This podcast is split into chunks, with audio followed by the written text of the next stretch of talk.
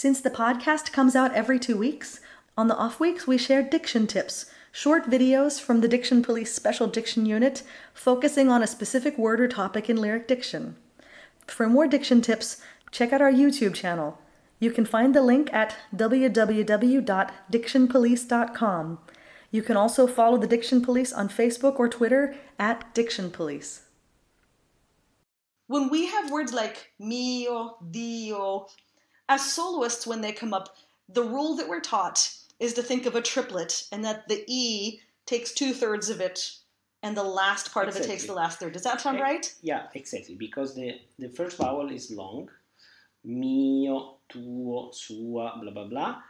But of course, in any case, you have to decide how to do because there are many many examples that you can do that we have a quarter we have an eight we have a 16 so in any case we have to realize and, and do the best solution to be close to the language. In that specific case. Exactly. So there is no rule or maybe we can find rules but in italy we say con buon senso mm-hmm. con gusto. Oh, so, that's the same as in french le bon goût Exactly. So you have to find the best solution in that point for the specific situation. Yeah. But you have to know that the first vowel is long. So if we have quando me vo soletta per la via. Exactly. How do we how do we want to handle that that via?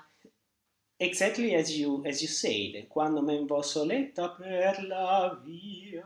So the E just becomes more important than the A exactly. is a drop off. There is also a little diminuendo inside, no? Because we don't say via, but we say via. With still a bright A. Yeah.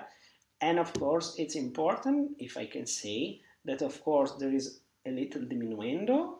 E is more important, but the A has not to be darker than E because uh, our language, language need to stay in the same position and same color. So do diminuendo, but not vio, don't drop the last one. Yeah. Long I, little diminuendo, short A, but but still same, bright. Still bright in the same position, yeah. Yeah.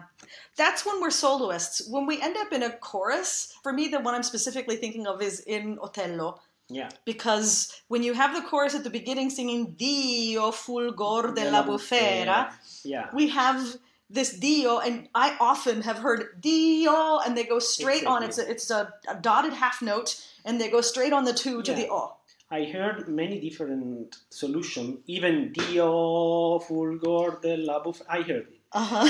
but it's wrong because like mio sua tua the e is longer than o so here, if we are in 4 or 2, it depends, but. So you can sing on the second movement or even later. I prefer the first solution, yeah. example. It's so easier to stay together if a chorus maybe, sings in tempo yeah, rhythm. Exactly. I will ask to the choir to sing Dio fulgor because I like. This is as we said before, in this place I find the best solution, but of course I have to respect the stress on E.